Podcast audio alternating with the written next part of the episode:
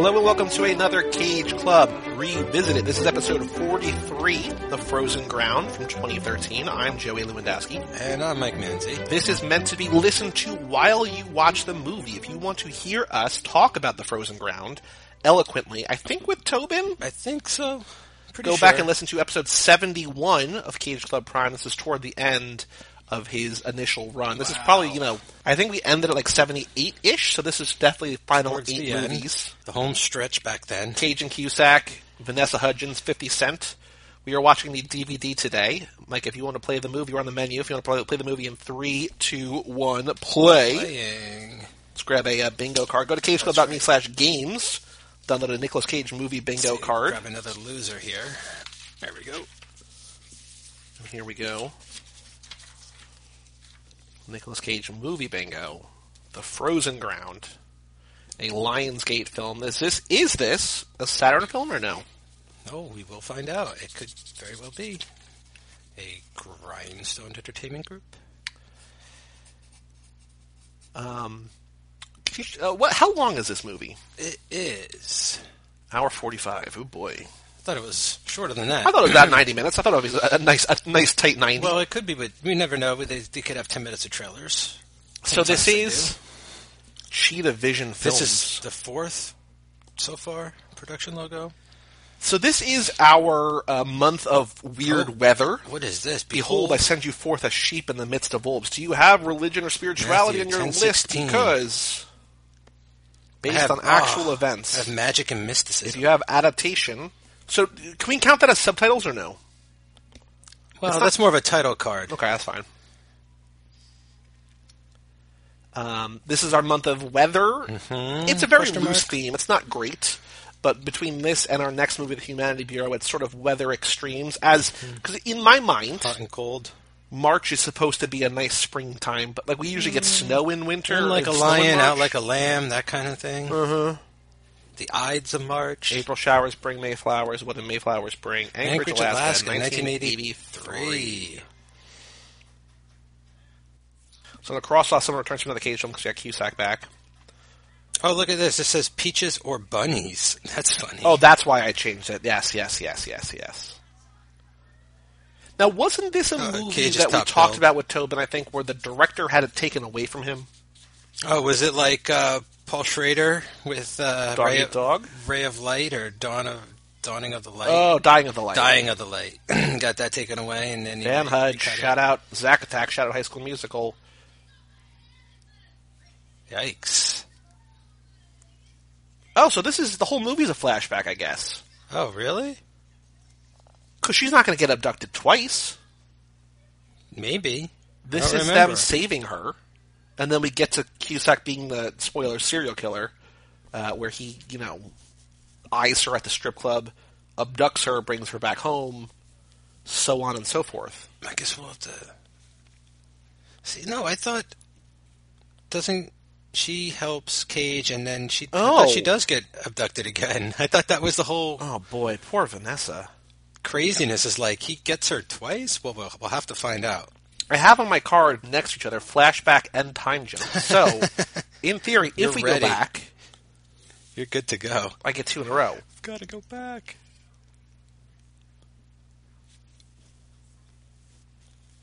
Religion and spirituality, I do have that. I'm to cross that off. X Files connection. How can I link this to the X Files? I don't know if they ever had an episode in Alaska. They had, in season one, they had a very famous episode called Ice, which is basically their version of the thing. Hmm. Well, they where make it to like Antarctica. Uh, I think that's I think that's Ice, maybe. In Where the they go down there.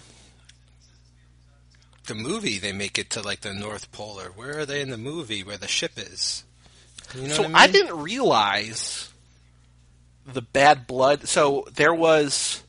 You, you watched that horror noir thing, the Yeah, the- black. the- uh, yeah. the the history of uh, African Americans and And one of the most fucked up things in that movie was when they were talking about how scientists experimented on poor black people in the South. Oh, yeah, like the Tuskegee, the, the yeah. Mm-hmm. syphilis, and like there's a whole like you know the whole like all the names in the X Files like that's sort of the second or third major mythology arc is the bad blood Hmm. and like all that kind of stuff, Tuskegee experiment and stuff like that. And that's just like in the X Files. So like, I didn't realize. I mean, I should have known that it was based on long time governmental conspiracy stuff. Yeah, it's not all about aliens, right? The X Files. No. Like you come to find out, like no, like they're testing on the population and Cloning. all kinds of crazy shit. And then there's the black oil. Mm-hmm. That's the actual alien, though. That's the alien organism, right? Yeah, but it's like the government manipulation of it all, and Mm-hmm. there's a couple sort of major mythology arcs there. Krycek. I love that character. Double Agent, Special or Special Agent, Double Agent, Alex Krycek. He's not in that many. Just, no, I know, but He's he's, like like 10 episodes. he's like the uh, he's like the dark Mulder. I always felt, or something like.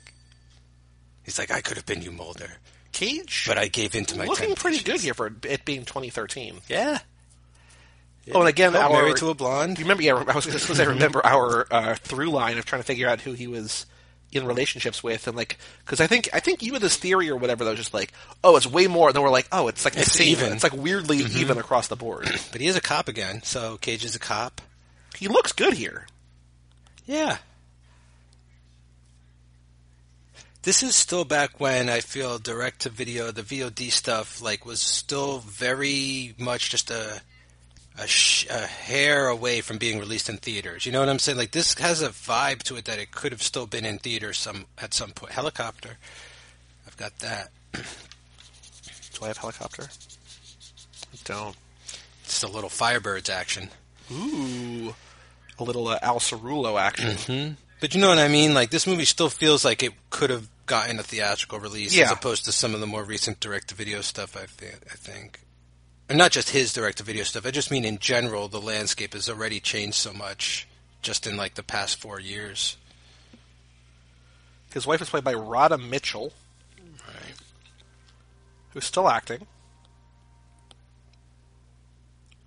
She was in uh, Man on Fire, that Denzel movie. All right. Olympus has fallen. I think London has fallen too. She's not been in a ton of stuff. Is that a beach? Are we on the beach? No, it's more just like. Oh, it's Lakeshore. Okay. If you have beach, you can cross I don't off. know I'll if I do. that. Oh, that's a weird skull. If you have Breaking Bad connection, here we go. It's Oh, it's, it's not a look who it category. is. Yeah, Hank Schrader. I'm going to cross off Wacky Wardrobe because that hat is wild. And also, he's in. Um, he's got a scene, a great scene in Starship Troopers. that shot, I think, was our episode. Like this shot here Oh, yeah. was like our episode, or maybe my Facebook banner or something. Like it, I just thought it was kind of cool with the two of them. Cage's top build. Some good mustache work in this movie. I have both New Orleans and Las Vegas. That's not going to happen. Uh, I wonder if the titular line's going to be spoken. The ground is frozen. You could call it frozen ground.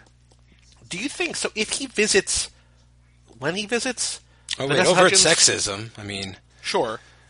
Well, yes, yes. um, we have Cage in jail as a cl- as a box, right? right? Does he have to actually be arrested, or can he just be in a prison if he's a cop? That's a good call. I think it's I think it's just if he's there, I right? think if it's just, I mean, you know, if we have to get into specifics, you know, if it's against winning or losing, you got to go with it. If, if there's Elvis to the Beatles, I'm going to win this, but I don't. I'm not. I don't think so. Not holding out hope. Look at her drinking a carton of milk, Yeah, that's because it's 1983. That's what milk used to look like. and like. also she's like a, a child. Oh, and these were the cartoons of the day. Little Tom and Jerry action, maybe. There's subtitles.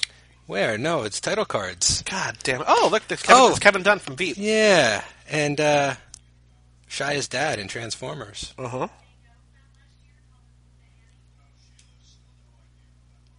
Oh wait, this I think when we had the episode, it, we might have been doing all of his movies at this time, maybe or no, No, no, we no, weren't. And. I don't. Maybe when we were doing all of his movies, we were like, oh, that he was in a Cage film. Because I know there was some kind of connection there. Because we did this. I remember doing because we did Cage Club fully when I was yeah, in Texas, and then we stopped. and then when I moved back, hmm we had started Keanu when I was in Texas. We did Shia in the middle of Keanu. Yeah. I still think that was cool. I mean, I, I, I still don't know if we released it in the right way with one a day. I understand why we did that, but No, I agree. you know, it is what it is. It's a thing for people to find. I heard his new movie's amazing. I'd like to get back on. Honey that. Boy? Yeah, got really good reviews. Well, there's a couple movies he's got coming out this year that look really good. Hmm. I was trying to think of our. He looks like he could have a little goss to him. I was like, this guy could be played mm. by. He could be played by. I'm Oh. not saying this guy looks, but I'm like, he has a little that thing going.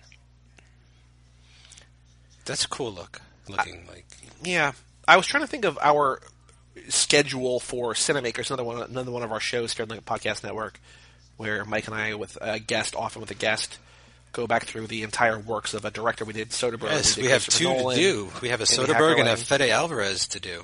I still don't know how to do that. I right, think we just anyway. do them. I think we just do them.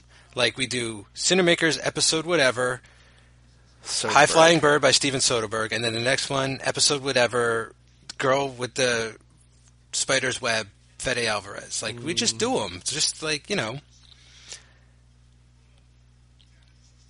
That's the that's the feed, you know what I'm saying? Like, because what are we going to do? Not review the new Christopher Nolan movie when it comes out and stuff? Like, we have to go back and do. Were you Jack? We have to go back. We have to fill in the pieces. I just don't know. Like, I feel like the problem with Cinemakers, although we just did have somebody in the last month say how much he was loving Soderbergh, the Cinemakers one is just so hard for people to find. Like, it's not that any of our I don't know. are I, I think I don't think it's as hard as you think it is for them. I think maybe just in terms of the way the rest of the shows are laid out, it seem it might seem a little more difficult to, to track. I also I also know the down, the download numbers. It's less Oh, downloaded than well, I just I I don't know. I think the listeners get it. Uh, you know, when we when a director we've already covered comes out with a new movie, we will just go back and do it. Mm.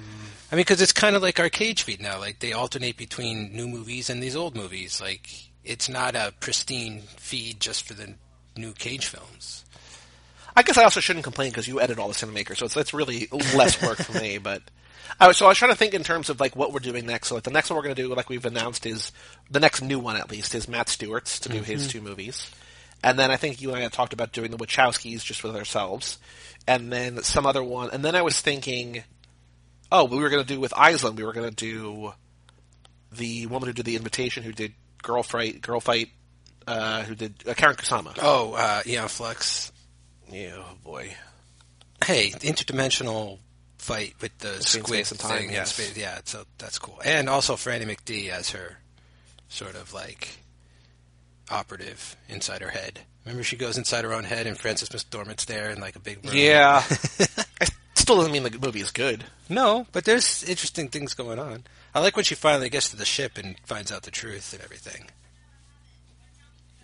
Blades of Grass. She's like a clone from like a thousand years ago. This girl's going to get abducted, right? Because she looks like Vanessa Hudgens. I think so. That looks like Cusack's truck, right? Yeah. Poor doggy. Cusack didn't know they were filming, right? He was just going about his day, abducting people, blocking people on Twitter. Mm, boy. You should just know never to get into a truck like that if you don't own it. Well, it's the 80s. That's true. It's 83. A Street. People were more willing to give the, them the benefit of the doubt, I guess, Yeah, I guess. based on what you're driving.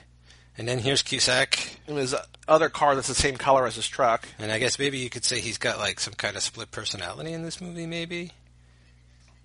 Like James McAvoy in Split. Spoilers. Well, he's got like 64 personalities. He's got way too many. I don't know why he has so many personalities in that movie. He should have like five. That's enough. Well, we only see like five or six. That's what I mean. Yeah, you should only have the ones we see. Maybe it's because M. Night Shyamalan's not a great filmmaker. Well, it has to do with that, and also I think he has got like actually has like 23 personalities, or the same number of personalities as humans have chromosomes, Pairs of chromosomes. and that was like his connection to it. Oh, he's the beast is like an extra chromosome. Oh, boy. That's what makes him special.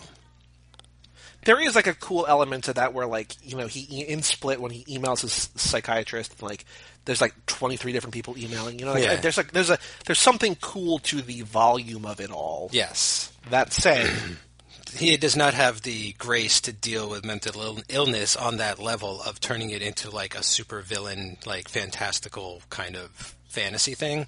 It, not that it ever becomes like bad taste or anything. It's just like, oh, like parts of this feel like you're just not equipped to deal with Yeah. M. Night. Just like, I just feel like your personal philosophies clash with your characters too much sometimes. This reminds me now of one of our favorite movies of Seeking Justice, where he's in a newsroom. I mean, he's not in a newsroom; but he's talking about archives. He's talking about Yeah, you and he's research. He's, pulling a detecting. Like that's what I love, Detective Cage. Like that's in Seeking Justice. He's just a detective with no badge. He's just you know husband detective, and uh, you know like like uh, Snake Eyes. You know when he gets into detective mode and cracks five people, make a conspiracy, two hundred dollars for a blowjob. I mean, you know he's on the he's on it. Cindy, I think that's the Vanessa Hudgens character, right? Yeah. I think so. Also, this just feels Yep. like this feels like a scene you show in screenwriting class, where it's like, here's how you don't dump all your exposition at once and just have a guy walk like, don't do a walk and talk like that long, Cage driving. going through three rooms, talking to three different people. Yeah, I mean, again, this is sort of knowing what's coming in other Cage movies. This is not the worst. No, However, no. this is also Not the best. it's below average VOD, I think, for him. Well, that's why I feel like it gets so close. Like, uh, like it's it's it's things like that that uh, keep it from being in theaters. And Like this is the kind of movie you put in theaters that like it's in theaters for like ten days. two weeks, yeah. Like you just pull it after the second weekend because it made eleven dollars. Ho Stro. You don't remember that? I do, yeah. No, I'm just saying Ho it for the Road, Ho listeners. Stro. It's the wow. It's like Disneyland down there. It does look like seventies New York. I think we talked about that in the episode about how like Uh-huh. this feels much busier and much more alive than stereotypically I would say Alaska would be like, especially what feels like it's you know because the whole the premise of the movie, the Frozen Ground, is like it's winter, it's too cold, or winter adjacent at least. The ground is too cold to dig up clues and stuff, right? So like, well, yeah. So like, right, like you can't dig up dead bodies. which means it's very cold. But then he also means- can't dig a hole to bury a dead body. So is the idea that he buried him in the spring, eh, or like when did they thaw out? Like, I'm a little fuzzy on that. And then this guy, it's a whole other like he's going on and on about like exposition, exposition. Like it's okay, but oh, nudity. nudity. Yep, got it. And this is the club where Vanessa Hudgens works, where she's the only stripper who does not get naked. Maybe she's just the bartender. No, she dances. Like, uh, oh, okay, because wasn't it that movie Loser where the girl worked at the strip club and she was just the uh, bartender? Mena Suvari. Yeah. It was a full nude, a full nude bar apparently. Yeah. And it did not seem like a strip club, but then again, 83.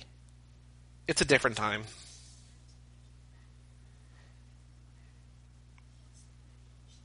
Hmm. This feels like a very, you know, SVU kind of thing. Like this Mm-hmm. feels like a John, like you know the John Mulaney bit where he's just like, you know, there's a guy always unloading boxes. She's just like she's like she's Uh-huh. so she's too busy to be bothered. Yes, yes, yes. Absolutely. Whereas, I have like- to smoke my cigarette, guys. Yeah, whereas, like you know, and this is all his bit, where it's just like, you know, a cop shows up, like you're gonna stop what you're doing, but he's like, I gotta open up the place. What do you want from me here?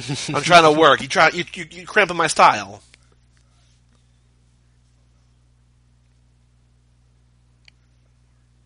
Hey, this guy looks familiar too. This bouncer dude. Does he? Yeah. Is it, oh, speaking of Split, wasn't that the uncle from Split? It looked like the uncle from Split. I have no idea. But maybe. you know, come on.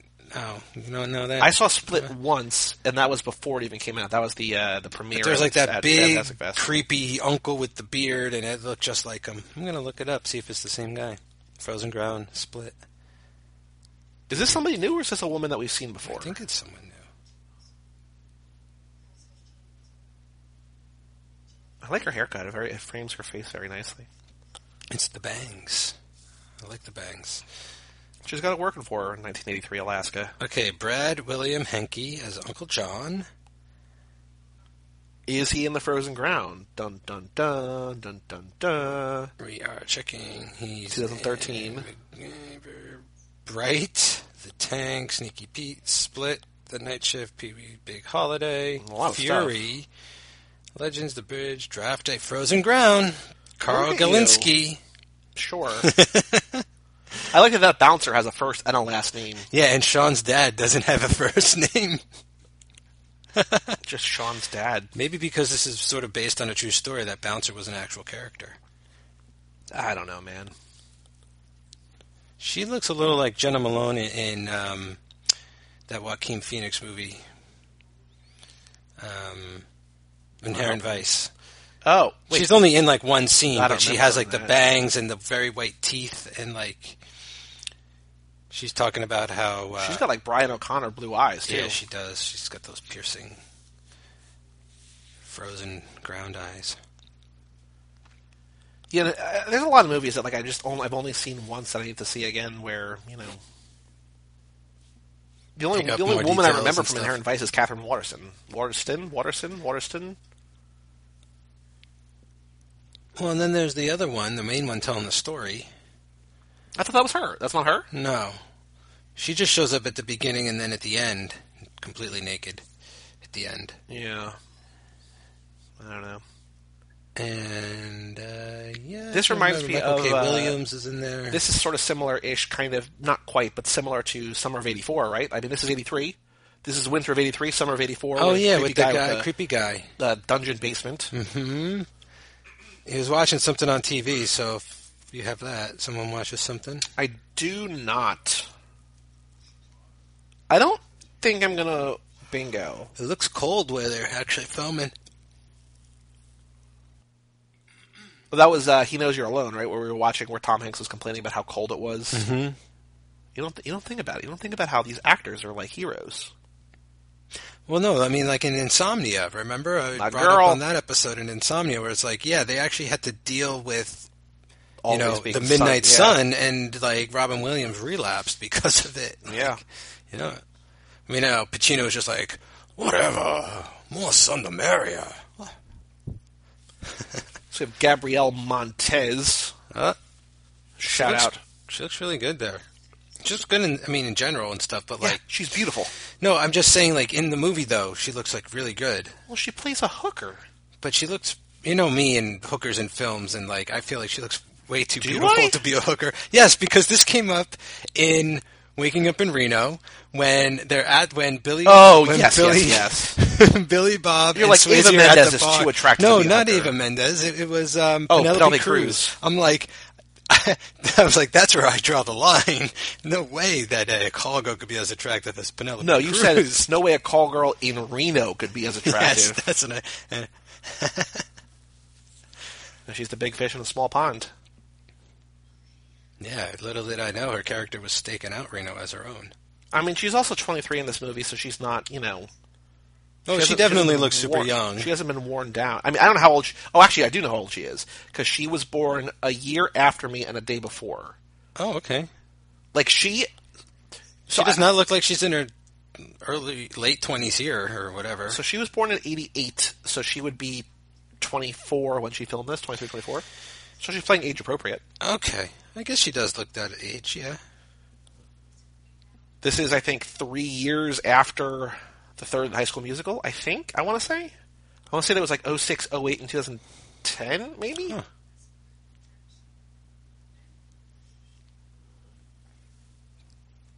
Yeah, she's. I just love her. You know, I because the because the way that Instagram displays its content, it's like whatever you like the most shows first.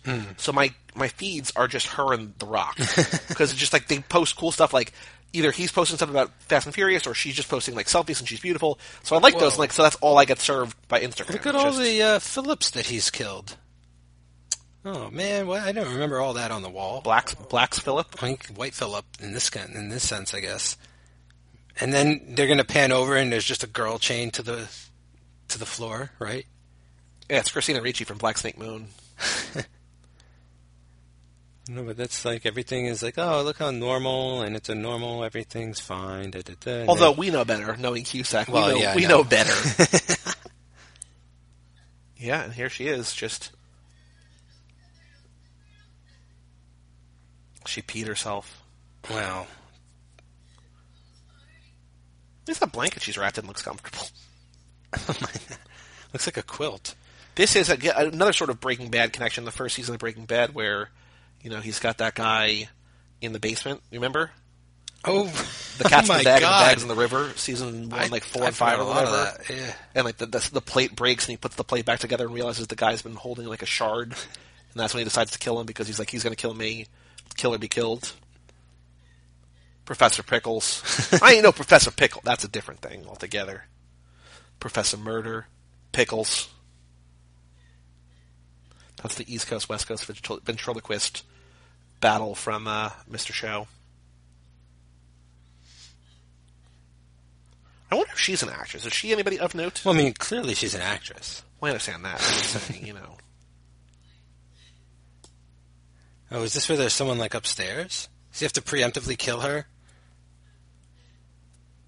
Man, I don't want to get in the mind of a serial killer, but can you imagine how depressing it would be to, like, go through the work of, like, Yeah. luring a girl there only to have to preemptively kill her That's what I think happens. with her? Yeah, I, mean, I hope that's what happens to him because I don't want him to succeed. Debbie Peters?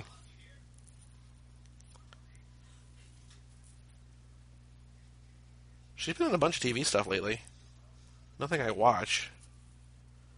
Oh, she was in Empire State with Emma Roberts and uh, The Rock and uh, Liam Hemsworth. Hmm. So in last episode, I trashed "Isn't It Romantic." Uh, in the the male lead, aside from Adam Vine, is Liam Hemsworth. Okay. And but I didn't recognize him because he's like got his hair dyed blonde and everything. And I was like, "Who's this Chris Hemsworth knockoff?" And that they got, and then like I saw, I was like, "Oh, Little did you know? it's actually a Chris Hemsworth knockoff by blood. There's like four of them. I mean, they breed them under City Well, Walk. there's three, and In then there's the Hollywood. four. There's Larry from The Good Place, Larry Hemsworth. You mean Larry?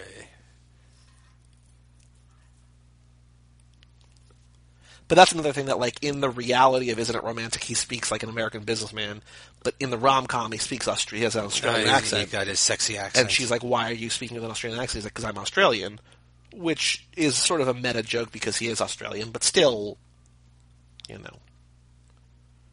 Seeing that, I'm just like, I just want to watch Bad Times at the El Royale, where Chris Hemsworth plays oh, Charles. Manson guy and a guy, a guy. You know what I mean? Yeah, cult leader at the end of that one. Come on, Boots. The movie's very interesting. It's very unique. It's got some great music, some amazing camera work.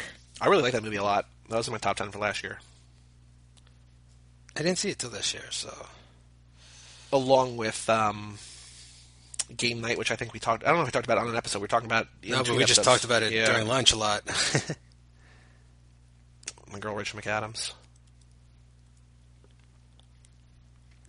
Cage, very listening very intently. It feels like we're jumping around in time. I know we're But not. we're not. Yeah, we're just going sideways. It just feels. It does feel like she's telling this story we're seeing of Cusack and the girl and Yeah. everything, but it's not. No, This scene just went on too long, so they had to separate it somehow. like it's it's sort of it's approaching interesting filmmaking levels. You know what I mean? But it's, not. close. It's not quite there. It it feels more like it's trying to fix something, like you know, like uh, like a recut or like Yeah. a re-edit or something. Like, what if we did this? Like, let's break up this scene with what's happening across town. You know, I kind of wish. I, I don't actually wish this because this is like a, on the grand scheme of things that I could wish for. This is very low, but I kind of wish that I had uh, the free time and the ability and the interest in like taking these movies and, and recutting them. You know what I mean? And like trying to make them better. Yes, but I think it's very hard to do with the footage we we have. We'd have to get like the raw footage to really fix anything. Well, so I mean, like you know, there's the story. I think we also talked about this on a previous revisited or something that like Topher Grace took the three Star Wars prequels and cut them down in like 86 minutes in total. Yes. and apparently it's awesome. But he Like, only had that footage to work with. You know what I mean? Like he didn't have alternate takes. He But I didn't think, have yeah, I think, scenes. but I, that's what I'm saying. Like, I think you can make something hmm. good. It might not be the best version of it, but I think that you could, you know, I bet there's a great half hour in here. You know what I'm saying? Like you could probably boil this entire movie down to 30 minutes and it would kick ass. Like as a episode of something or of SVU. there you go. I mean, maybe maybe even 40 minutes or an hour, but like, I, yeah, I guess I, I hear what you say. That'd be a fun experiment. I do wish I had the time to do that. So which I mean, you do. Just watch a couple less movies. which movie would you work on first? Do you think would it be Frozen Ground? She just walks by a guy getting a blowjob. This is like it's such a weird. No, I wouldn't. This it's is Ho not the Row, dude. It's Ho Row. host row. Whatever, bro. Like you just get blowies everywhere. The, You know, walk around. You could get a walk and suck. it's like, why even stand still? I don't know how that works. I can't even drink water while I'm walking a cup. like when we would walk back from you know late night dining at the Birch at Ramapo. When we were living in like Oak, and we had to like walk across campus, right? Like me and Payson, who was on our Grindhouse episode of Cage Club, who was also on the uh, Funky Monkey episode of Monkey Club here on the podcast network, and he would always make fun of me because I can't drink. Like if you have like a cup with like a, like I could drink a bottle while walking, but for some reason in my head I can't. I don't have the coordination. This sounds crazy, but I don't think it's that uncommon. Like if I just have like a cup, I can't drink out of a cup and walk. Like it just splashes everywhere. Okay. he can do it no problem, but he'd always make fun of me. So anyway, what I'm saying is I can't do that. I don't know how I'm supposed to get a walk in the.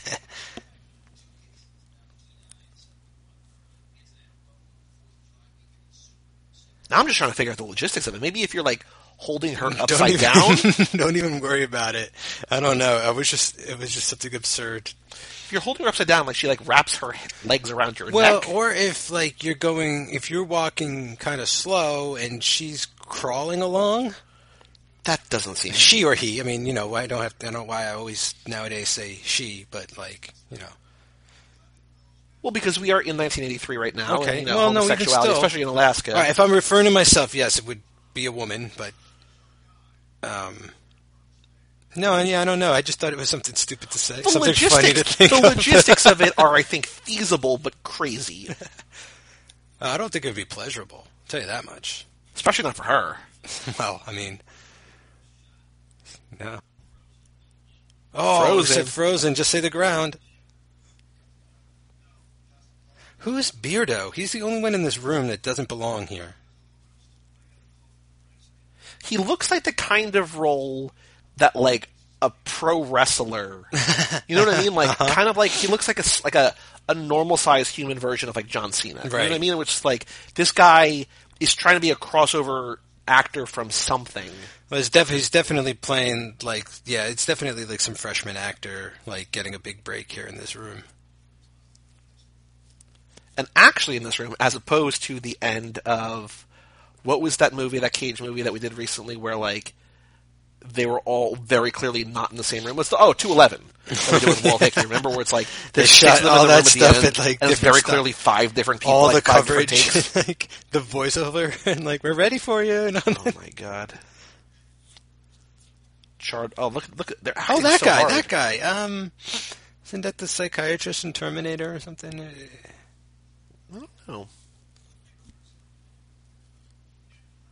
I think we should change on the. Oh, love it! It's it's like uh, it's like Silence of the Lambs. Can I have your uh, the pens over there? Can I have? I'm gonna change subtitles to subtitles or title cards Okay.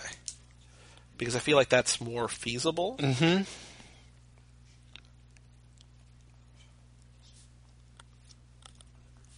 Now, Cage is on screen with an animal. Is Cusack gonna qualify as an animal? No, but I mean, if he goes to his Just house, kidding. there's the, the Oh, animal there's heads on the wall. heads. I love how they uh, trap him in like a logic sort of like trap at the end of this movie. I think this is what happens where He uh, freaks out. where Cage like proves it beyond a reasonable doubt thing because he gets him to confess or something, That's the only thing I remember about this movie, aside from Vanessa Hudgens being a stripper and then Cage like and walks 50 out. Cent's hair.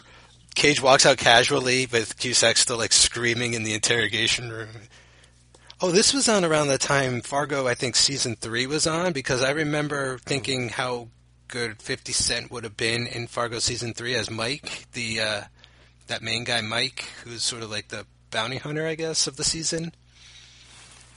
You know, the African American guy with like the real smooth talker, Yes. and then at the end winds up just like as part of the system, like So we would have done this in January 16, I think. No, this would have been this was season two of Fargo. Okay, so oh yeah, because season three was uh, with uh, the girl from uh, The Leftovers Nord, and the guy Nord with the Carradine. bad teeth. Um, Ewan McGregor. played- no, no, no. The guy. Who, oh yeah, yeah. Ewan David McGregor Thewlis. playing the brothers. Mary Mary Elizabeth Elizabeth Winstead. Yeah. Okay. So David yeah, it was Thewlis, season two. Scoot McNairy. God, that show's so good. Coming back. They announced season four, Oh man. 2020, next year sometime. The guy who played Ares. That's so weird. But yeah, no, I mean, I, I the the thing with that, I just love see that first season so much with like with Billy Bob as Billy Lorne Mm. Bob, Malvo Bob, and, and, Colin uh, Hanks and uh, what's her name, who's been in everything. And they got married because of that show. Um, Jesse and um, Marie Antoinette, Mary Jane Watson. Kirsten Dunst. Yeah, Kirsten Dunst. They met and got married because of Fargo. Who's Je- Jesse Plemons? Yeah, Really? yeah. They played husband and wife on season one. Allison. So Allison told me this. I'm trying to think of. Remember, she played uh, Gunderson, Oh, the main detective. right, right, right, right. She's so great. good. Yeah. Oh, Solverson, Molly Solverson. Are they smoking crack? Oh yeah. Yeah, do drugs and stuff. Cage smokes or Dutch drugs. I have, but I do like that, you know, Vanessa Hudgens. I mean, aside from the fact that you know, w- w- which Joe Whoa. talked about at length on his on our episodes of High School Musical about her her nude pictures and his his nickname for her. Uh, you know, her leaked nude pictures, not intentional, but Yeah. that she went from this like you know wholesome Disney girl to Spring Breakers and this in the same year, where she's like, I am very But clearly not. I feel uh, a like Disney princess. I feel like all the Disney people do that because look at Britney and look at Christina. oh, absolutely. Look at I mean, Miley. know, even Goss to a degree, like and JT, like they were they're still a little more like clean cut, the boys, but even at one point you look at Justin Timberlake and go like, wait a minute. And she smoked crack because now she's going to go dance. Mm-hmm.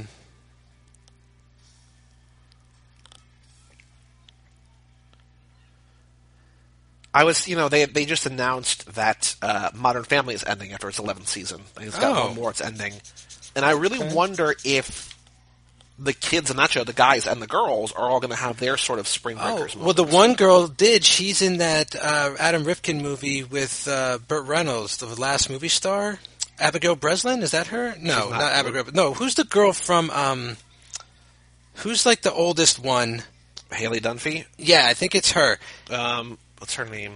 Let me see. Let me look up the last movie up. star. Because in that movie, she looks like so different, and she's wearing like almost nothing the entire movie. Sarah Hyland. Ariel Winter. Oh, that's the that's the middle sister. Oh, okay, okay. So in the last movie star, she like freaking goes for it in that movie. I think that's her breakout. well, she also there's 50 Cent clapping for her. Look at that hair. Look at that hair. Looks I like guess he's that's in that- she's he's he's her pimp. I guess I right. don't. I don't know for sure, but he Because should, they said she's a street she's a street girl. Remember? Because like Okay. the cage was asking about he her. should definitely be on that Franco show, looking like this. uh, Deuce. Yeah. Um, because uh, Ariel Winter from the Last Action Hero. uh, What was it called? Not the Last Action Hero. The Last Uh, Movie Star. Last movie star.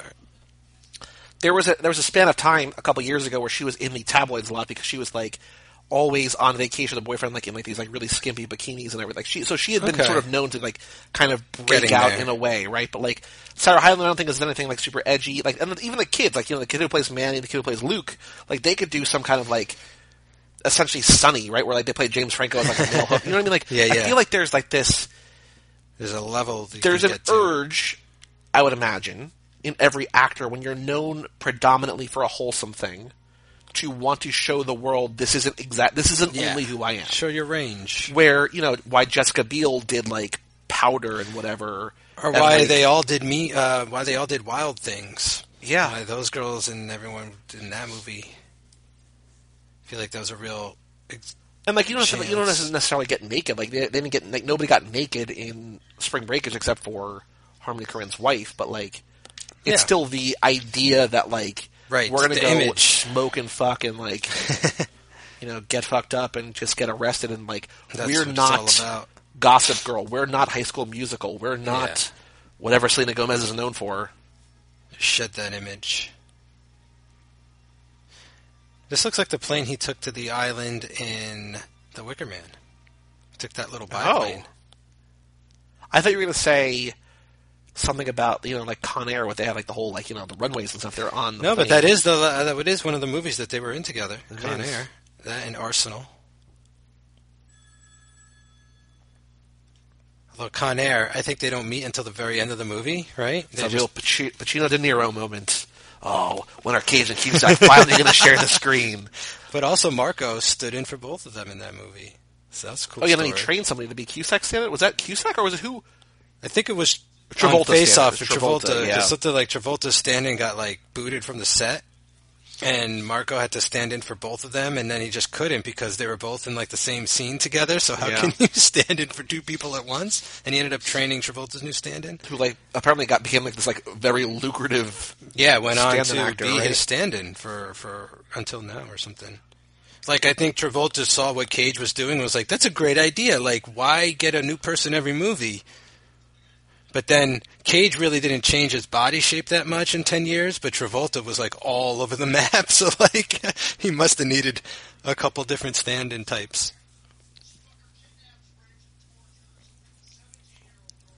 Yeah, I don't know, man. I liked how this scene is all about like trying to fix their engine.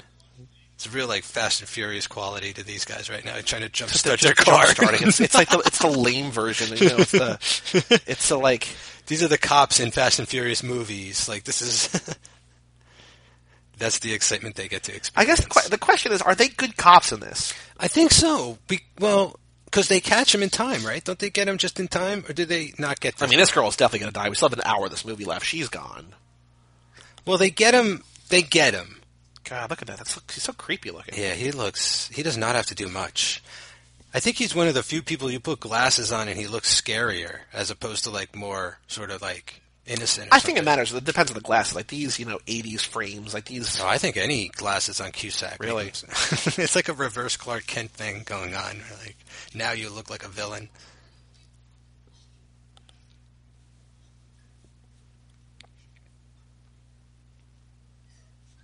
See, the thing about Cusack in these roles is like I don't know if he's like a great actor. Like I enjoy him in movies and I enjoy a lot of his stuff, but he's just playing this too well.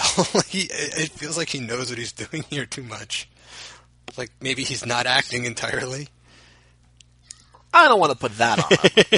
him. I feel like that's a pretty extreme. This is just commentary chatter. It's locker room talk. I'm not, you Oh, know, boy. I'm just joking. I do like that. Um, I, I so we give Cusack a hard time. Not like we're ever going to meet him in person, but he's never going to hear any of this. So, you know, as you're listening to this, if you're listening to this the day it comes out, about a month ago on the uh, February, mid-February check-in, the Julius Caesar episode, if you will, of the PSH podcast. It's called Julius Caesar because they talk The about the Ides Ides of March. March. Um, Kyle and Brian were talking about how, like, they do these mid-month check-ins because otherwise their their revisiteds or their their still love Hoffmans would be like four hours long. Oh, well, so they think. I mean, because they they're like we like to talk about the movies while the movie's on. I was like, yeah, you're still you're still you're still young. That's the idea. Because I do feel like if we had done what they did and been like, okay, cool, we're starting off with Face Off and Con Air and Yeah, The Rock yeah, and you know yeah, all these yeah, movies, yeah. It would be easier to stay on brand. But like, Well, also, they're not watching three, two, three movies a day. Like, they're not logging them, backlogging them like we do either. You know what I mean? So, by the third movie, you know, sometimes we're a little. T- oh, there she goes. Sometimes we're a little tired. Sometimes there's other things to talk about. I mean, it gets trickier. It's more of a, like an endurance thing. Now, what I suggest is if you're listening to this episode, listen to three in a row. oh boy, See how hard that is just to watch three movies in a row, let alone talk about three movies in a row. between You know. the first and the second one, have lunch. No matter when you're listening to them, grab lunch, and then between second and third, get a cup of coffee, and that's what we do. basically. Which is maybe not a good thing, but you know it is. Yeah, it's, it is. it's I mean, it's a little on par with like the original run of Cage Club, like how crazy and you know how much work we're giving ourselves and all that kind of thing. But you know, we could also pull back a little bit, probably. You know, like we could take a page from the Hoff Bros, like they took from us, and we could start going once a month or Yeah. something like that. we're like halfway done. We're more than halfway done. Well, who knows? Well, he still he released eight movies last year, so every time we like get an inch, a whole new mile opens up. Oh, do we have? uh Oh, is this this is in the uh in the real life version? They went to Chuck E. Cheese, Oh yeah, yeah, yeah, and that yeah, became yeah. uh kind of an in joke with us for a little while. This reminds me of uh, Kick Ass a little bit, where he's talking to uh, Hit Girl. What do you want? the I want a pony. oh, child. oh, child. Nah, Daddy, I'm just fucking with you. Those butterfly knives. You're speaking about you, you mentioned Abigail Breslin. She does sort of have the Ariel Winter. She's a she's a better actress than Ariel Winter, but she was just in the Miseducation of Cameron Post, which is very good, with American Honey herself, Sasha Lane. Oh, I'm excited. good. So I'm excited for uh, the new Hellboy exclusively because Sasha Lane is in it. Yeah, it does not look good. I mean, I'm not a big fan of the uh, other two Hellboys per se, but like this new one, the trailer, it it, it looks off-putting. I'm not going to say I'm not going to see it. Don't get me wrong. Like, you know, I don't watch a lot of trailers anymore to begin with. I'm slowly getting there. I still haven't seen the John Wick trailer, John Wick 3, Parabellum. But um, they don't keep me from seeing a movie I already want to see. My, you know what I'm saying? If I made up my mind, oh, I'm going to go see the new Hellboy, I see the trailer and I'm like, oh, this looks terrible. I'm still going to see the movie because I know the trailer isn't a, re- isn't an accurate representation of what I'm going to be getting. Right. If anything, I'm just getting a visual glance at you know a little you know visual sneak peek because you really story wise and all that stuff, especially with something like the new Men in Black trailer, where it's literally just like, oh, Tessa Thompson's in it and Chris Hemsworth in it, and okay, go see it. Like that's the whole trailer. Like, I've seen so. I still don't watch trailers. Like I don't watch trailers at home. Um, when I go to see a movie in theaters, like I'll I'll watch a trailer until I know if it's a movie that I know that I really am looking forward to, I won't watch it. But if it's a movie like Men in Black or whatever, I'm just like I don't really give a shit. it's not doing anything anyway. I'll just watch it. So like I've seen that Men in Black trailer a handful of times. and like I It's still a, it's a nothing. it drives me so crazy that they're using the censored version of London Bridge. Like, why? Why in 2019 or 2018 when it came out? Uh. why are you using a Fergie song from a decade ago? because it takes place in London. Cares? And London Bridge. That's the way marketing thinks. You don't understand. They're like they're zombies. They don't know Oh, how snap. to be creative. oh snap! They don't know. Damn, Cage. Cage opening up to her. She was just leaving. She should know how to keep him hanging. This is one of the very his 21st movies. birthday. Wow, it was like 20 years ago for this character. I think this is one of the movies where like an attractive woman does not find Cage irresistible. Like I don't think there's any kind of attraction here call. between Vanessa Hudgens and him. No, because he's haunted. His wife, his sweetheart died. Like I mean 20 he's got ago. like a he's got a hot wife, but like I, I that I'm, I'm not going to count that. Like it's because it's like you know. No, I, no, no. Yeah, it's different than being a single guy and someone throwing themselves at you just because you're Cage. That's a nice sort of mural thing going on there. There's a referee. Ref Jeff trying to lock up plans. Oh, is that his daughter? his daughter died, Yeah. so like he's you know he feels connected to this case because Because they're all the his daughter's age. yeah, and she almost stayed, but she didn't. Angela Lansbury cameo right there in the front. That lady looked a lot like Is that Angela. murder she wrote? Yeah. Uh, my my uh, grandma used to watch that like every single day, so I'd seen a bunch of episodes then. She's basically like Columbo. It's like her and Columbo are like the sort of like mirror shows. I used to think. Put on my hat and watch Columbo. What's the lyric? Let me clear my, my throat. throat. No, roll up a wooey, and I watch Oh. Columbo. Okay. It's in like, or maybe he says Dookie. I don't know what he says, but the idea is they get high and watch Columbo. We haven't played our favorite game in a while. oh, sing the Beastie Boys song. Let me clear my I throat. forgot, man. There's almost as much nudity in here as Zandalee, but then in No, Zandalee, not. it's all Zandalee, and in here it's like several different people. I like this outfit. Yeah, they're just she's just wearing overalls. She just looks they're, they're just overalls. That's why she looks so amazing.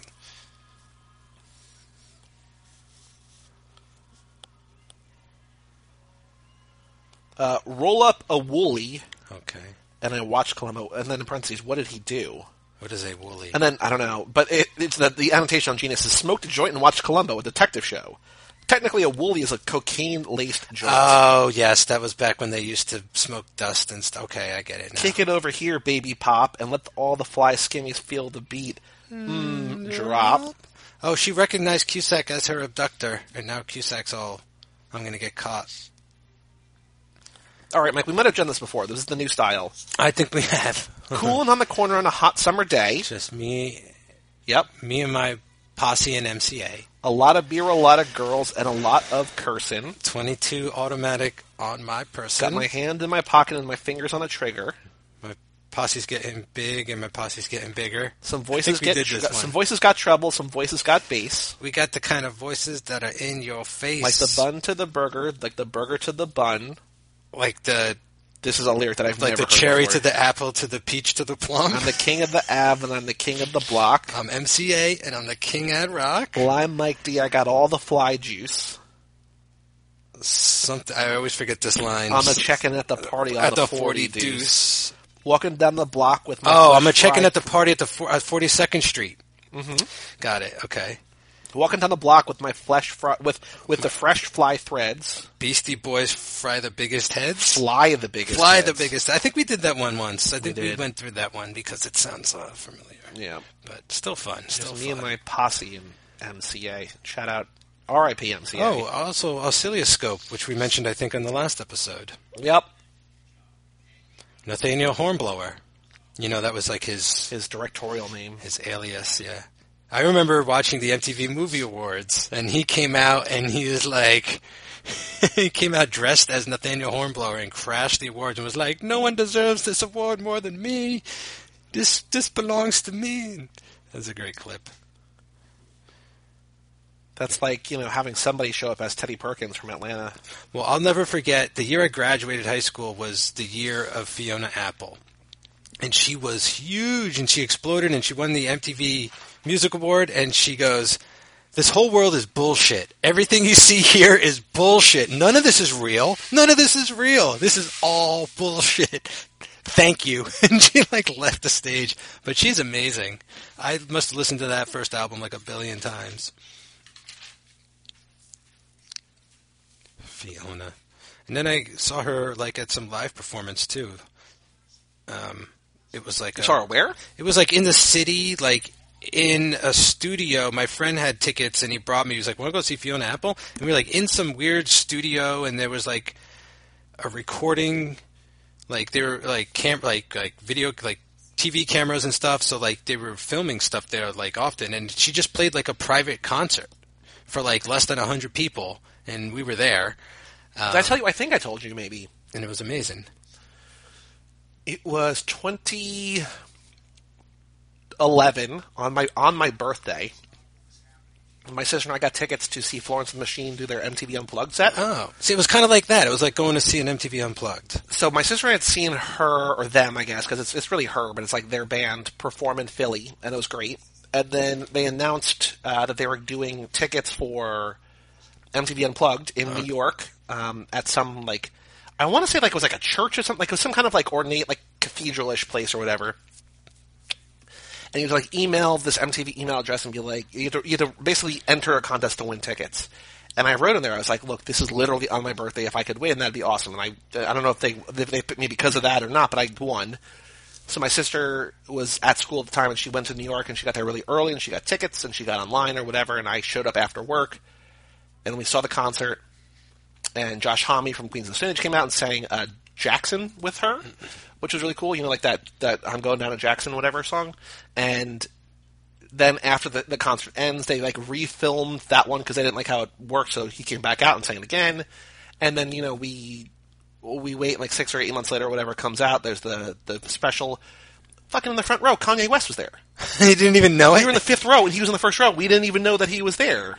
like it, it was, I was literally like from so you would have that le- wall to that wall was me to Kanye, mm. and I had no idea. And he was in the front row, just like watching, smiling, enjoying the show. And I was like, like my sister and I was just like, "What?" That's pretty funny. but it was re- it was really cool. I mean, like it was it was a great set, and then we saw her again in Austin, um, and Grimes opened for her, and it was and that was really good. But I was like, what? I'm like, what are the odds? Like, apparently, like you know, I don't know if they're friends. I don't know if he just likes her music or whatever, but like. He was obviously seated there before we got there, you know, because they filed us So- in, like in the order that we got there. She has kind of a Charlize thing happening. Sorry to The, the wife? Yeah. So this wasn't a concert, but when I went to see Hamilton, um, you saw Hamilton? yeah, no, not Hamilton. What am I thinking of? The other one, um, Book of Mormon. Sorry, okay. when I saw Book of Mormon, um, I didn't know it at the time for like a month or two later, but one of my best friends was at the same show with his wife, and the other person Is Aldo show, and Reen? No, uh, this is the guitarist. This is uh, Lisa and her husband. So Mandy. yeah, Yeah. uh, but the uh, there was a celebrity there at the show that I did see who goes by the name Jonah Hill. Whoa. Yeah, so like I, I'm actually standing up, looking around to see if I could see anybody. I was like, I'm never going to recognize it. And then I was like, oh, there's Jonah Hill. Um, and then, funny enough, I was looking for people, and I didn't see my friend and his wife. So that was I think this wife's kind of got like a Piper from uh, Orange is the New Black sort of thing, like that, you know. Also from the Lucky One, the Zack Attack movie. Uh, when I saw when when Conan did his week in New York, like seven or eight years ago, or eight, eight or nine years ago, whatever. We went on the fourth day, the final day, and it was Louis. Like Louis was there before Louis was disgraced, and Louis was the guest. They had like a gay marriage happen there. Like I think Conan like officiated the wedding, but because it was the final day, like Jon Stewart was there and Stephen Colbert were there, Oh, just- and then after the show, as they went to the crowd, uh, you know, Conan went there to, like to say basically thank you to the crowd. He walked to our row. We were like two thirds way back, and he used my shoulder Mm-hmm. to climb up and stand on the back of the chair and like wave to the crowd. And so like you can see at the end of this episode. Me just standing there, like looking up. Like I don't. I think I'm. I think I'm blocked by him. But you can see like my sister, like looking up and clapping at him. Uh, but it's just. It's just so weird that he grabbed me and like used me, like prop himself up and just like stood. I was like, that's that's cool.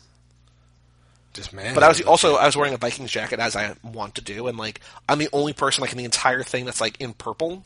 Let me see. Actually, I think I put a picture on Facebook. Let me see if I can find that picture. It's a long time ago, so many people find it. I love this guy's like you're supposed to be hooking on the other side of the street. That girl has kind of a, she had sort of a Gyllenhaal look going for her. I'm just a little curious here. We got okay. We're on the better side of an hour with this one. Cusack just cruising. And she's out there knowing that he's out there. Like she is man. Well, I mean, she doesn't have a lot going for her. No, but you know, but she know like she survived a Cusack once, and she knows he's out there already again, and she's standing out there, and like I understand she needs to eat and stuff, but Cage said he'd help her.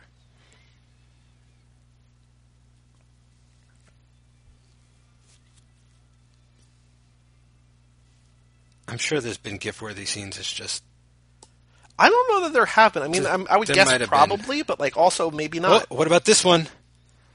I suppose Just a moose in the middle of the street. It's very northern exposure. I don't know. That's kind of gift worthy. Vanessa Hudgens just kind of crosses a, a moose. Look, it's not going to win me the game, so. What am I looking for? Oh, Conan. You, uh, Me and Conan. you at Conan.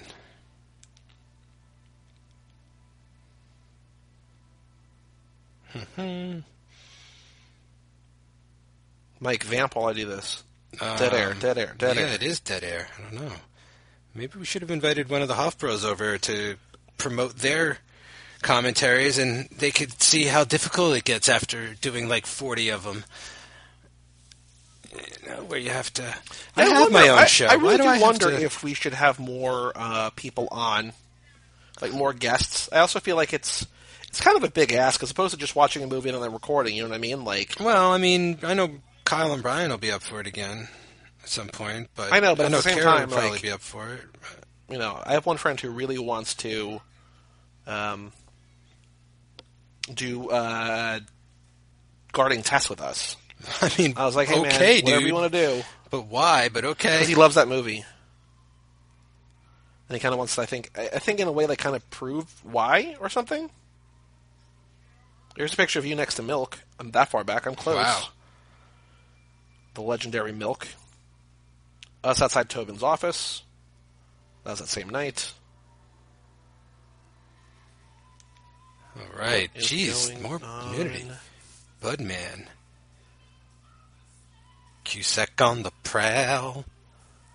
I think I'm close. Johnny C. coming for you. If I'm going to be able to find it, I'm close. He's gonna get you. He's John Cusack. You better watch out. He's coming for you. You're gonna be put under the frozen ground by Johnny Cusack. You better watch out. oh no. What is she doing? She's taking like all these pills and stuff.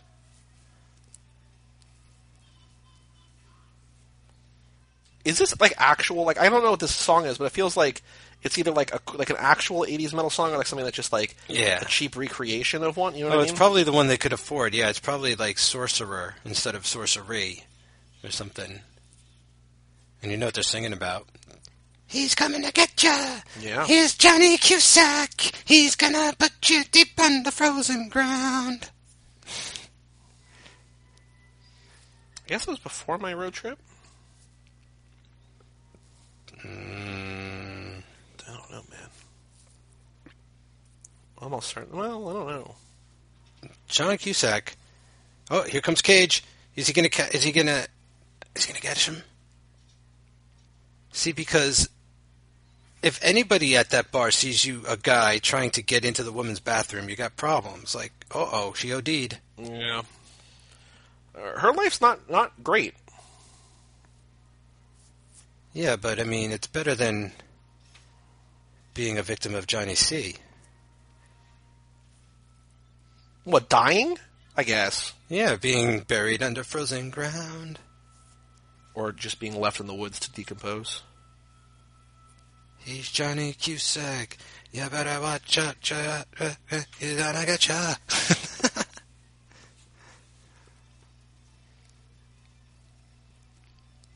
Aw, Cage has your package. This also has a maybe because we watched it and it came out around the same time as that Paul Schrader one, but it also has a bit of a feel of that one. The that had Anton Dying Yelchin. Yeah, with Anton Yelchin. I mean, just this idea of like, I mean, I know that was an over the hill spy on his last hurrah, and this is more of a detective trying to, I don't know, grieve about his daughter and stuff. But I don't know. I get sort of the I think this one has a better sadness. place. I think. I think you know. Yeah, I guess that's it. It's just just the same sort of sad tone over it with Cage as a character. Yeah. Okay, so here's. Okay, so I found. Well, that doesn't really help. so I found. Mm, fuck. We should just we should just so now every single you know every single Conan episode's on his website now. Maybe we should find the actual episode and So I'm back in time where I posted the pictures of like the free Conan duck that we got and this shot of the stage. So maybe I just oh damn it. I mean this is terrible for the audio medium that is podcasting. I could sing more of my John Cusack song. He's gonna get you. He's gonna get you. He's Johnny Cusack. He's coming for you. Um, Nothing, huh? no, I don't know if I can find it. Yeah, whatever. Oh, you should pretend he was in the Navy. Was it Sean's dad? In the Navy. Your name is Sean's dad in the Navy.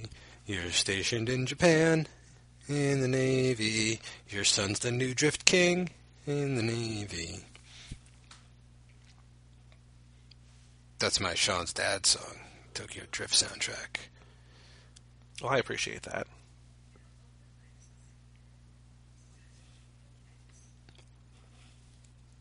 I wonder who. I guess Chloe Grace. I was going to say. I wonder who Cage. Actually, no. I wonder who Cage has had some very young co-stars. Now that I think about it, but I was going to say like. I wonder who his youngest co-star was that he actually like carried a whole movie with.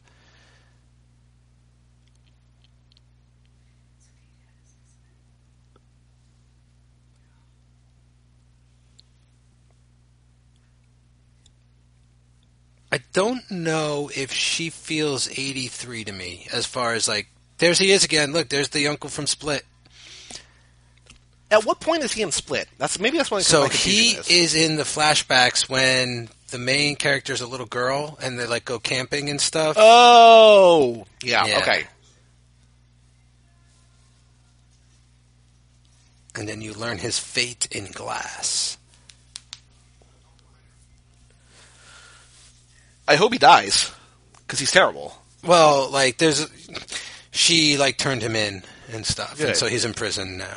And she lives with like a foster family. Because did he rape her? The dad raped her. She or- did. You know, he did. Yeah, he. So his thing was to like, and I think he, after the dad died, she went to live with him. and- Spoilers for these movies. no, well, yeah, for Split, it's all like her backstory is that Talking about- this is Anya Taylor Joy, right? yeah, she goes and lives with an abusive uncle, and then in you find out in Glass, like right away, like right when the movie opens, you find out that like that guy's in jail. He's uh, he's kind of got a Danny McBride thing going on in this movie. Oh yeah, like yeah, just a little too tall. like a low rent Danny McBride. It's really Oh, tall. here's- oh Yeah. it's a long fitty. Damn. Oh, that's not cool. I think we should just strike that word from the record of forever. Just stop calling any grown person a boy. Yeah, I mean that's also No, but I mean, especially no, I know, especially. But I'm just saying. I'm surprised Fifty would take a role and like not look glamorous. You know, get his ass kicked, get shot. Like he just kind of strikes me as the kind of guy who doesn't want to look bad in movies because he never really does in his movies. He's just always kind of the guy that, uh, as far as the movies I'd seen him in, is just like the guy.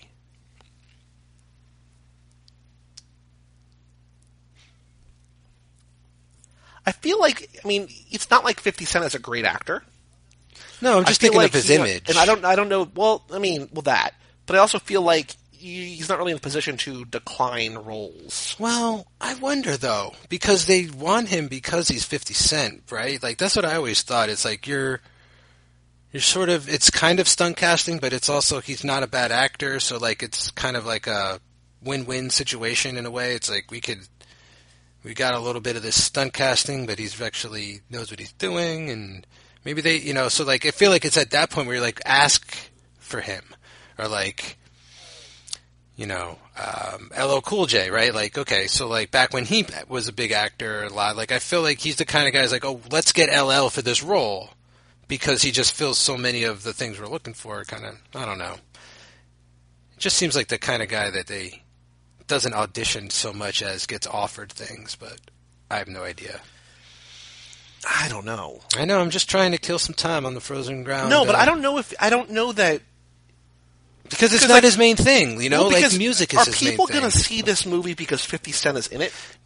No, but but maybe they're sitting around going, "We got Cusack. We got like what? Who could we get for this role that would be interesting? That isn't maybe so uh, conventional as like a Cusack or a Cruz or everyone else in this movie. I mean, a, a Cage.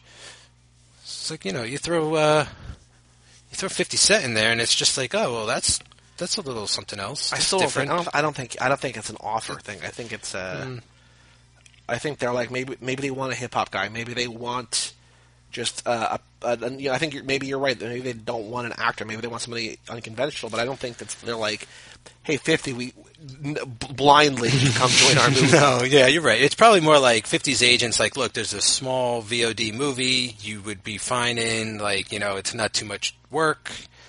It's a good way to sort of get get more stuff under your belt. Because he also did that prison movie with Stallone, Escape Plan. Escape Plan. He was in that? Yeah, He's, he's been really in good in Den of Thieves. He's No, he's not. Den- that's an exaggeration. But he's in Den of Thieves. Good in Den of Thieves. He's in there. He works. Let's just say he works in it, right? Do you think John Cusack learned how to fly that plane for this movie? I don't know. That's a good question. Because there's a shot that like either it Doesn't was like look a that good, hard. a good stand. What? Um, well, flying. It's it's the landing. The landing. That's what I hear. part. Yeah, but if you trust your instruments, if you can sort of Are they going to find a dead body? almost right, or like he's going to tag an area. Oh, he's abandoning his trinkets, right? Like he's Yeah, guess. he's starting to try and stop. I think is or just I think he feels the heat is on, Mm-hmm. just like Asia's saying. the heat is on. No, they were the heat of the moment. Who did the heat is on? The heat is on on the street. I'm, uh, the more I sing it, the, the clearer it's coming to me. The heat is on. Glenn Frey. Ah, wow. Oh, oh, oh, oh, oh. Oh, that guy. Um, him, him, him, him. I don't know who that is.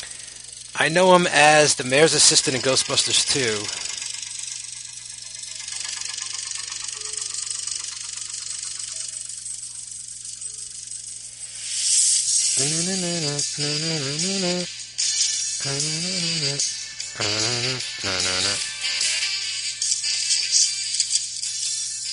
It's a crazy video. Is that the Beverly Hills Cop one? It might be. Kurt Fuller, D.A. Pat Clives. From what? I knew him most from Ghostbusters 2 as the mayor's assistant. Oh, okay. But uh, dude's been in so much. Yeah, definitely know the name.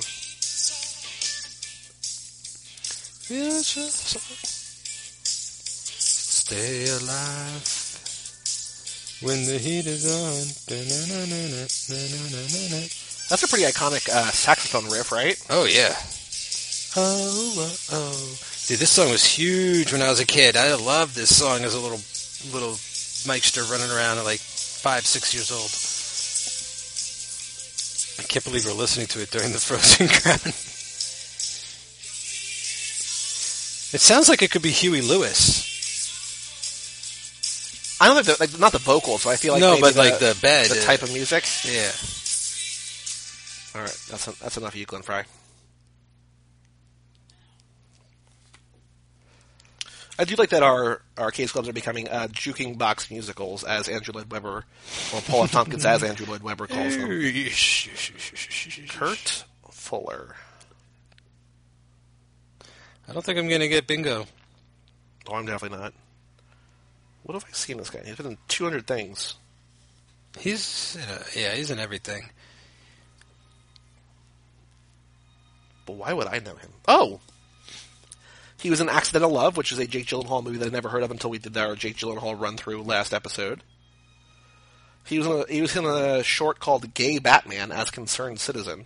Okay. That's definitely where I know him from. Oh, okay. Like, he was in Wrong Cops, which did you see Wrong the Quentin Dupieux and there's Wrong Cops? No. He was in Midnight in Paris. Yeah, I think he's the father-in-law. He's uh, your girl's Was he in dad. Soderbergh things? I don't know. I don't think Wait, so. my girl's dad? Wait, what do you? Isn't what, she in that? Isn't Rachel McAdams? Who's the girl in that? Or is that Leslie Bibb? I, I can't in what movie? Oh, In oh, Midnight in it's not Paris. Rachel McAdams, I don't think. Although I saw that before she was my girl, so I don't know. The heat is on. God, he's been in so many things. What do I know him from, or do I just know him from like just being Yeah, Rachel around? McAdams. Yeah, Oh, it is her. yeah, I knew it. Huh. Um, Too bad. I'm not gonna watch the movie again. you should still watch that movie. It's still a good movie. I know I like that movie, but you it's know, a good movie. You can still watch Woody Allen movies. Well- I mean, just just not the ones that are about wanting to like Date their commit adultery and like yeah. Oh, that- he's in movies. Wayne's World. I think. That's oh, why. that's it. Yeah, yeah, yeah, yeah, yeah. He is the assistant to Rob Lowe. Mm-hmm. Oh, he's I love you, the- man. Bonfire of the Vanities. Oh, we'll get there. Shortly, Ghostbusters 2, as you said. Thank you. And I found that it is possible to have a platonic relationship. He's in a couple Schwarzenegger movies. He's in Red Heat and The Running Man. hmm The Running Man. That's right. He is the advertising guy. I think behind the all I would have scenes. known him from. This isn't when they trick him, is it? No, no, no. He's in a. Uh, no. When they trick him, it's basically the movie's like mic drop. It's like, yeah. boom, movie over. Look what we just did. I think that's like because he went out because he knew that the heat was on,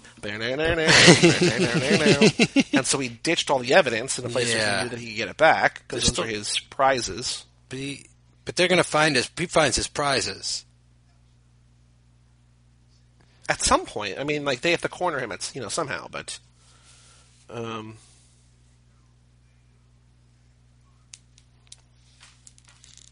So right now they're just picking him up because he's known to pick up hookers. I don't know. I think he's just like a person of interest, perhaps, or you know, he's just been around. I don't. I'm not sure.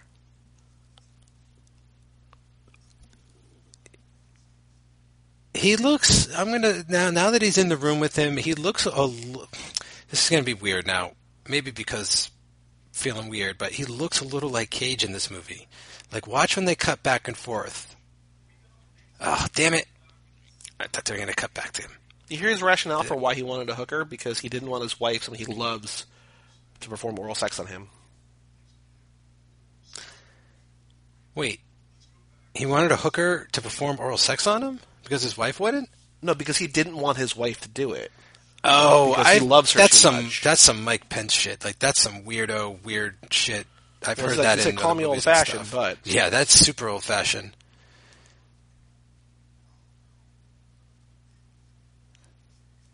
Does he have a wife Yes, and two kids. in that house or not in Yeah. the house? Cusack. huh. I'm pretty sure, right? We know Cage has a wife and kids. Sweet cell phone, bro. 1983, dude. They wouldn't even have that phone.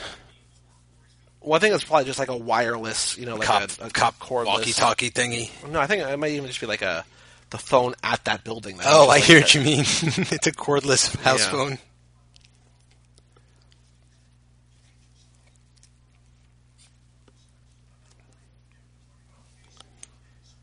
a- Um, Cage is really going to try now to sort of trap him in his own lie, right? Because it's so it's been going on for so long and it's so involved. There's got to be a hole somewhere. See, do you think they kind of look a little sort of like they could be brothers? And the, they've never played brothers, but this is the movie they could have been brothers. I feel. that would have added like an interesting twist. Like Cage doesn't want to prosecute his brother. Oh. You know what I'd like to see Cage play? And this is kind of like a noir thing. and- Cowboy. well, obviously a cowboy. I'm still writing that one. The problem with my cowboy script now is I don't. I'm basing the other character on Keanu because it's a French Canadian trapper. So I don't know what's happening with that anymore. But I want to see Cage play a guy who's investigating himself. Like, I saw this old, like, not old, but I saw like this Italian movie from the 70s once about a cop who was on a case and it turns out he did it.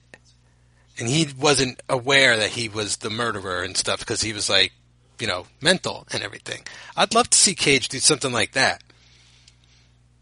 like a uh, Jim Carrey in the number twenty three, or like a right, like another sort Kevin of Costner and Mr. maybe, Brooks. maybe another crazy conspiracy movie is what I'm getting at, like kind of thing where he can't trust himself and the Hungry Rabbit jumps again. right, because sort of that's sort of that and sort of the uh, Wicker Man kind of thing, you know, where he's like, what is real and what isn't.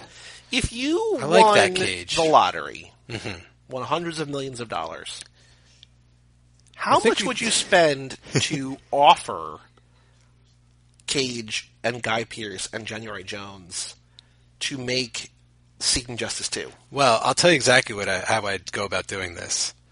I'd contact Lisa. I'd ask her to put me in touch with Elijah. and then I would pitch it to him first. And I'm sure he'd go for it. And I'd kind of go reverse it. I'd get January Jones in on it. Then I'd get Guy Pearson on it. Then we'd all go to Cage together. And we'd be like, look, Mike's insane. He just won the lottery. We're all with him on this. Seeking Justice 2. The Hungry Rabbit It still jumps. It won't be distributed. This is for his own private collection. No, no, no. I have to at least put it on demand somewhere. But I feel like if I just had the money, maybe not that movie, but I feel like if we had the money and a script, we could get a Cage movie made. I don't feel like it's a, an impossibility anymore now that Lisa's Oh making no, her no, second. absolutely not. I mean, you have a connection. I think even if you, you know, once you win the lottery, you, you I think you are open to a, a new world in terms of contacts. Mm-hmm. Yeah, and like- finance and all that kind of. Yeah, right. Contacts, right. Yeah, you could just schmooze on a whole other level. Like if you, if you find out that like Cage is somewhere for the weekend, you could just fly there and accidentally bump into him, strike up a conversation. Hey, I'm a new billionaire. Like, let's go shopping. I don't know. Here's a sticker with your face on it. let's go buy some rare stuff off of shady vendors and return them to the people who they actually belong to. Like,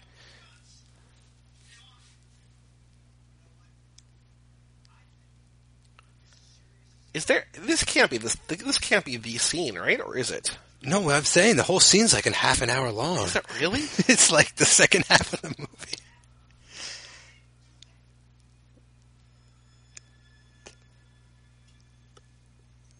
Oh, this is sort of like a, a Bobby, uh, my, uh, my, the boy Bob situation, right? Where they like get him on tape and then, and then he thinks he's off tape and he confesses on tape or something, or Oh, Bob Durst? yeah. Killed them all, of course.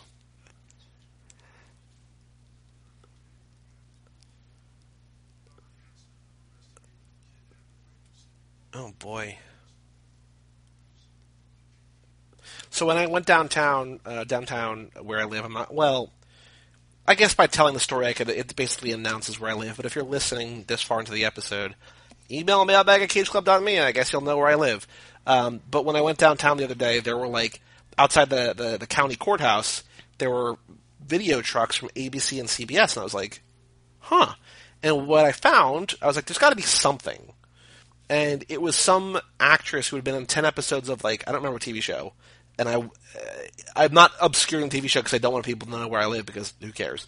But some actress was just resentenced for Oh, DUI I heard murdering that. someone. So that was like- in your town? Yeah. Oh my god, I just heard that. So when I drove by, I was like, "Oh, look, there's got to be something going on there in that courthouse."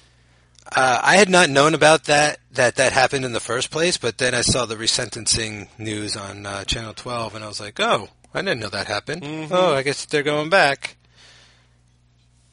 Oh, time jump, flashback, boom, boom. If Cage What cries, do you mean I win. time jump flashback? That was a flashback. That was Oh, is that when they first find Hutchinson? Or, Yeah, no, that's when they Hudgens. re-find her. Oh, was it? I think I don't know. I'm not going to win. If we, well, if that's a flashback, I win. No, I actually, and I'm not just saying this because I, I forgot. that, I forgot that she got re-kidnapped. Who gets re-kidnapped in a movie?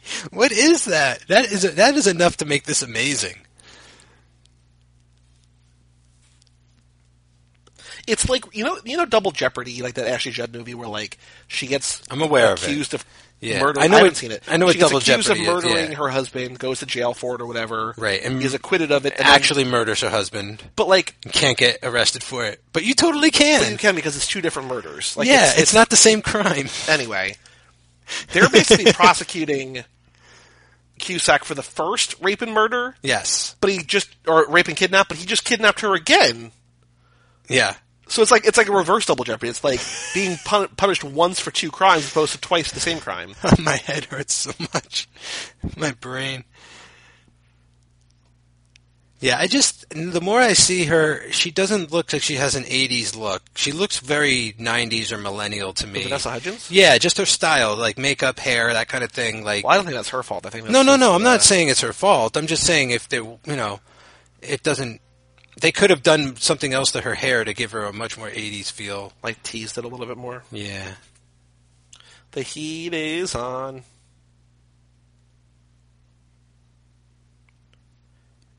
There we go. Cage doing uh, ladder stuff. Oh, it kind of takes you all the way back to Raising Arizona when he was on a ladder. Too true. Too true. Too true. I don't know if he gets on a ladder any further back than that, but we found the guns. He's so happy about it too. We don't just have like cage smiles, right? I mean, he's got such a great smile. I feel, I feel like it should be a board.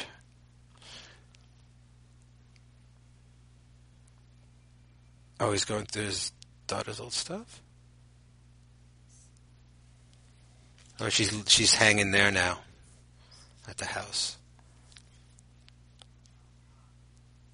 Which I guess you know, if you want to protect her, bring her to. You. I don't know. Well, it's sort of like witness protection. I mean, I've heard of stuff like this happening where like a cop will watch the the person for like a night or two until they could like find a place for them. It also feels like too close, considering the fact that they had lost a daughter, and that's But- why he's involved. That's the whole theme of the movie. I Joe. know, but it just still Like, feels like it's too close. Oh yes, yeah. Well, I mean, because it's the only theme going on, like with this character.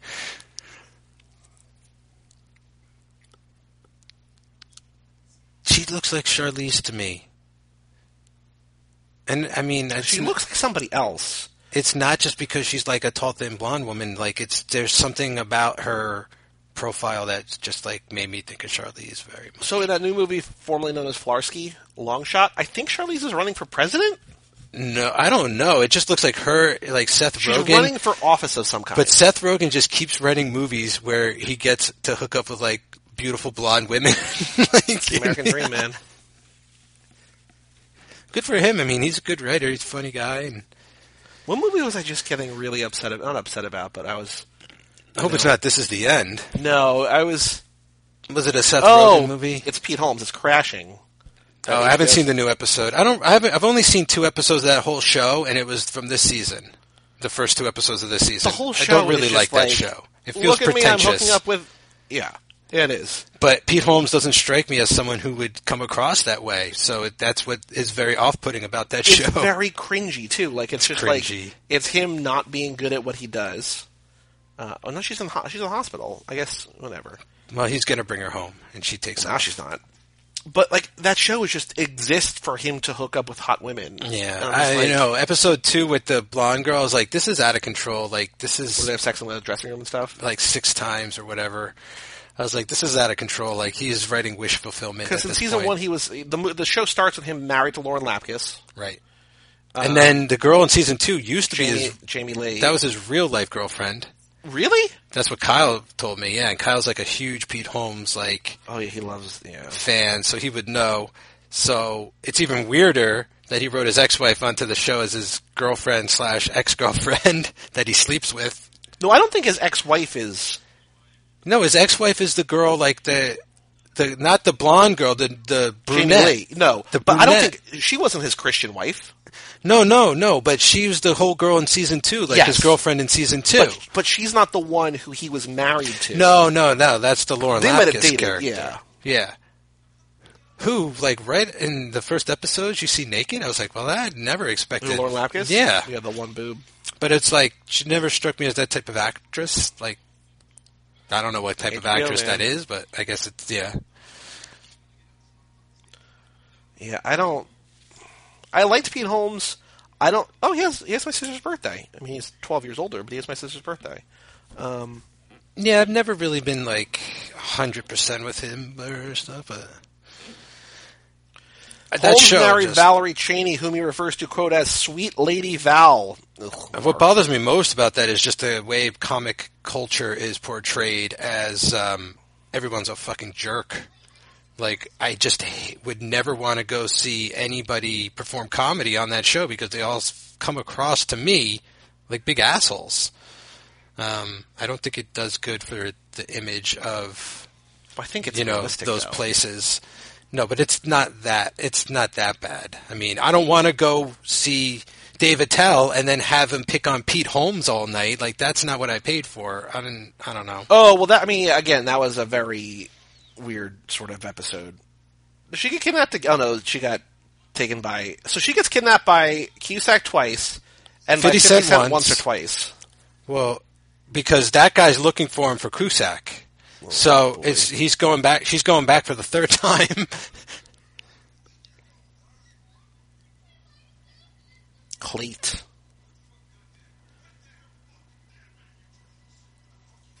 But yeah, I think that was an extreme example. I mean, I, I, I can also see how if there's like a new comic that people know who like, because I mean, the whole the whole comedy circle is like you all you kind of pick on your friends and everything because like that's it. So Yeah. like, I can see a world in which uh, a relatively new comic buys tickets to see the show no, uh, yeah, instead of like watching from backstage. Like I can see like them being like that, like the way because I feel like that episode or that like the five minutes of that episode where they all show like every comic picking on them.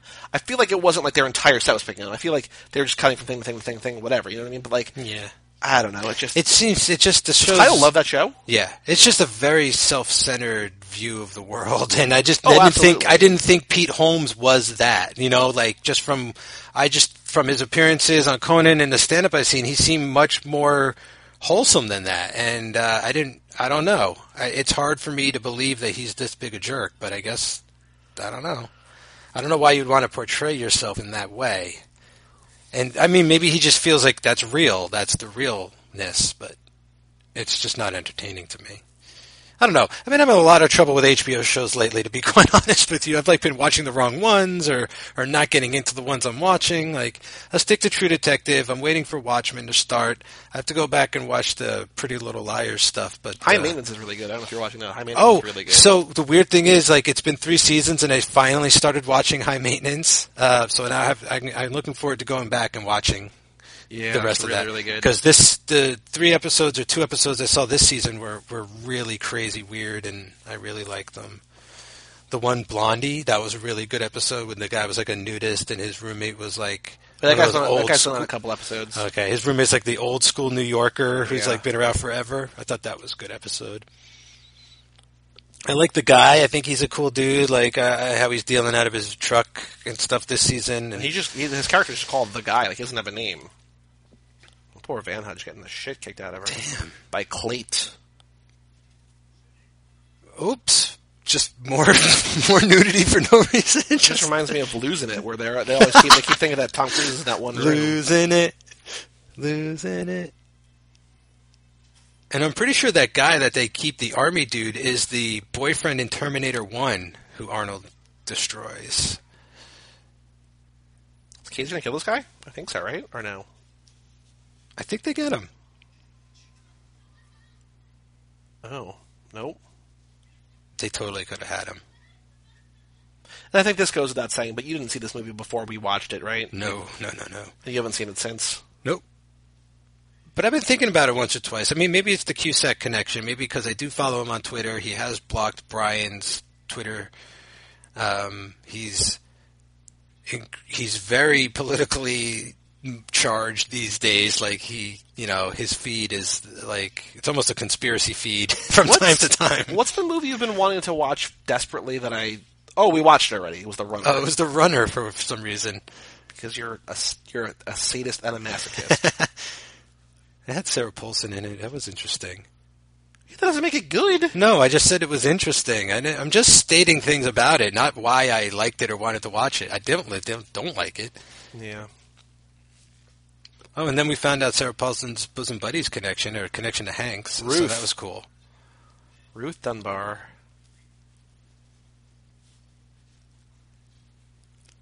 Hmm. I mean, aside from Hank, what else is this guy? Do you know this guy from Oh, anything he was in the? X Files. Oh, One episode. just one episode, but that leaves an indelible mark. If you're on like, especially then, to cameo on the X Files was like you could almost like start your career that way. Be like, oh, so what have you done? Oh, it was on this one episode of the X Files. You're hired. I think I called him Dean Winters before. That is not his name. It's Dean Norris.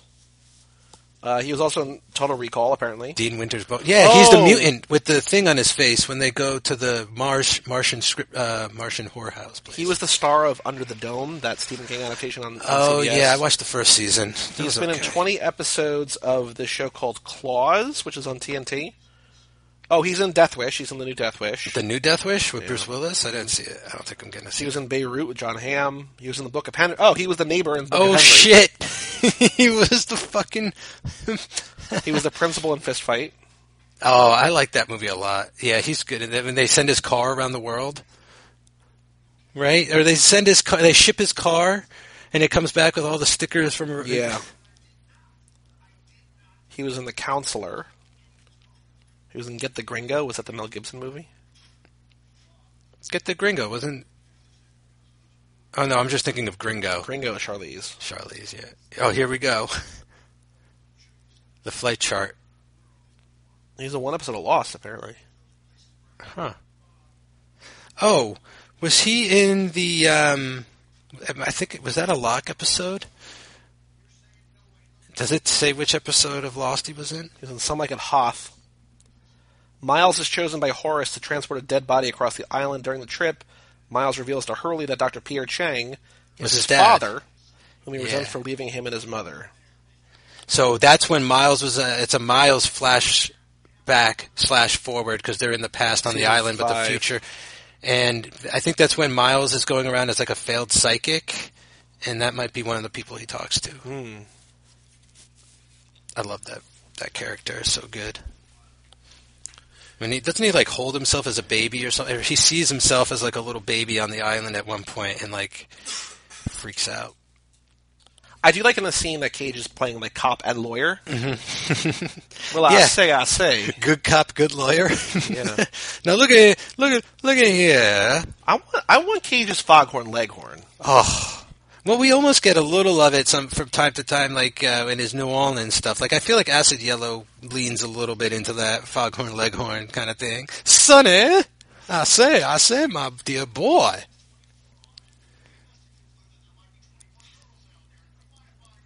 Yeah, he is into this. Yeah, he's intensifying. This is it. This is this is the uh, show, the great showdown right here. Doesn't he say like I don't? I've never seen that girl, and they open the door and she's there, and he loses his mind. isn't that it? Like, I isn't think that so. They're, they're going to reinstate the death penalty just for you. Bob? Bob? Bob? Overreaction. Oh, here we go. this fucking whore. Right? He's like, oh, hard C. Yep. That's right. Oh, He calls her a little whore. there we go. There's the Bobby moment. Checkmate. Cage Look like, at that cage face. Rookie move. We gotcha. This is uh this is very like the end of Jackie Brown where they all get him at the end like we were all in on it. we were all just like standing outside the door waiting. Or like that one episode of Bosom Buddies where they're all like trying to get him to apologize. I need to watch Jackie Brown again. I've only seen it once. And I- it was like it- forever ago. So, a friend of mine was over like a week ago and Subtitles? No. well, subtitles slash title cards. But yeah, we're not doing that yet. Um, but Jackie Brown was on the, the uh, like a while ago. My friend was over. We like found ourselves just enthralled by it. We watched like an hour of it before we realized what are we doing. Well, it's the it's the blending of two worlds. It's the Tarantino directing and the Elmore Leonard script, mm-hmm. or the I guess Tarantino wrote it, but like, Well, it was, it was adapted, from, Elmore Leonard. Rum Punch, yeah. Rum Punch. And he basically 461 years plus life. Yikes. He basically took like one of Pam Grier's other characters of like Foxy Brown and like transplanted that character like what if that was this character kind of thing. It's really cool how he mashed up all the stuff he liked. Oh, he's promoted. He always gets promoted whenever he's a cop. You know? He's been promoted so many times at the end of movies. He gets promoted in Bad Lieutenant, right? Um, as good as it, not as, as, as good as it gets, It right? could happen to you. It could happen to you. That's it. I say as good as it gets. The lower 48. Oh, I thought she was 48.